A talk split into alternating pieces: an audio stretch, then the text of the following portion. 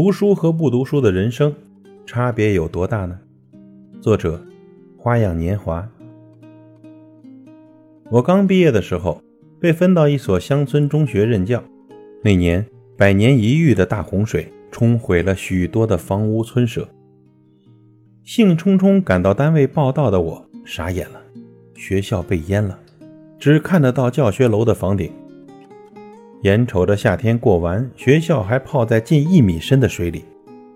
还好八月的最后几天，市里一所知名中学愿意接纳我们，拨出教室和宿舍供我们使用，师生这才安顿下来。那时我认识了苏，一个家境优越的女孩，她和我同岁，也是刚刚毕业参加工作的。不同的是，她进入的是市内知名的中学。而我进入的是被洪水淹没的中学。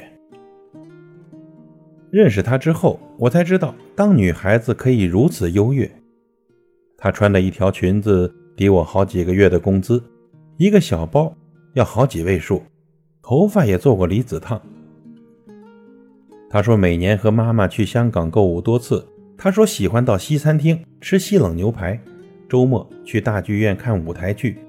她像一株娇艳的美人蕉，在风中漫舞，而我，像一株不起眼的狗尾草，在风中卑微。我那时穿在身上的是赈灾发下来的一件灰色小外套，头发毛躁，素面朝天，为吃一元钱或一元五角钱的饭而纠结，从不知牛排是什么样子，剧院的门朝哪里开。漂亮的衣物对我来说遥不可及呀，香港购物对我来说更是个奢侈的梦。人和人的差距如此巨大，苏的生活是我到不了的云端。我不敢当众发言，怕别人注意我简陋的衣服；我不敢争取机会，怕被人嘲笑我的不自量力；我更不敢恋爱，怕男人只是逗我好玩。我活得卑微而又谨慎，像只河蚌似的，紧紧地封闭了自己。直到我找到那间小图书室，找到了一本本图书，我沉浸在书里，从此他们成为我美妙的饕餮大餐，我得到了救赎。无数次，我记不起自己没有吃午饭，记不起身上寒碜的衣服，记不起口袋里没有半毛钱，书。拯救了我贫瘠的青春，它让我没有时间胡思乱想，它解脱我内心的焦虑、恐惧、寂寞、悲哀，使胸中的机遇释然超脱，达到淡泊宁静、自信从容的状态。很多年后，我遇到很多人，能够不卑不亢，正是读书给我增添了底气。很多年后，我能够写一点文字，那大概。也是当年读书内化反刍的结果吧。同样呢，还有更多人因为读书改写了自己的命运。我们老家曾经出了一个人物，一位八十年代的知名教授。那时很多人呢大字不识一个，他却考到北京，后来还出国交流。退休前在北京一所大学任教，人们尊敬地称他为管教授。听我爸讲啊，那个年代大家都很穷，连吃饭穿衣都很困难。管教授的父亲有一天叫了他们兄弟几个，说：“你们别去上学了，鞋子烂得快，你妈做不过来。”哥哥们沉默了，唯有小管说：“爸，你让我读书，我再不费鞋了。”于是后来他出门总是把鞋拎在手里，光着脚跑在路上，快到学校了再把鞋穿上。哪怕是滴水成冰的冬天，也不例外。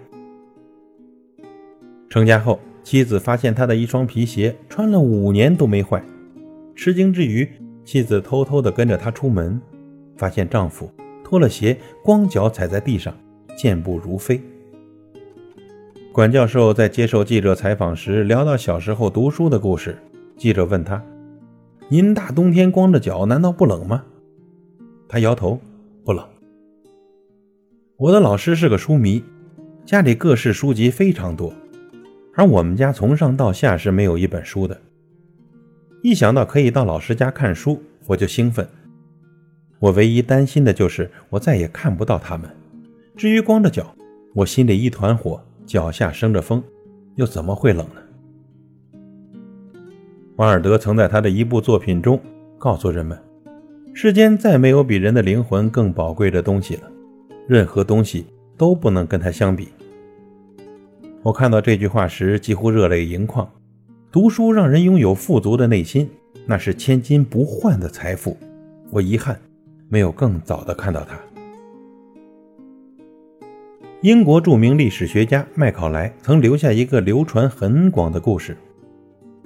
他曾给一个小女孩写信，信上说：“如果有人要我当最伟大的国王，一辈子住在宫殿里，有花园、佳肴、美酒。”大马车、华丽的衣服和成百的仆人，条件是不允许我读书。那么我绝不当国王，我宁愿做一个穷人，住在藏书很多的阁楼里，也不愿当一个不能读书的国王。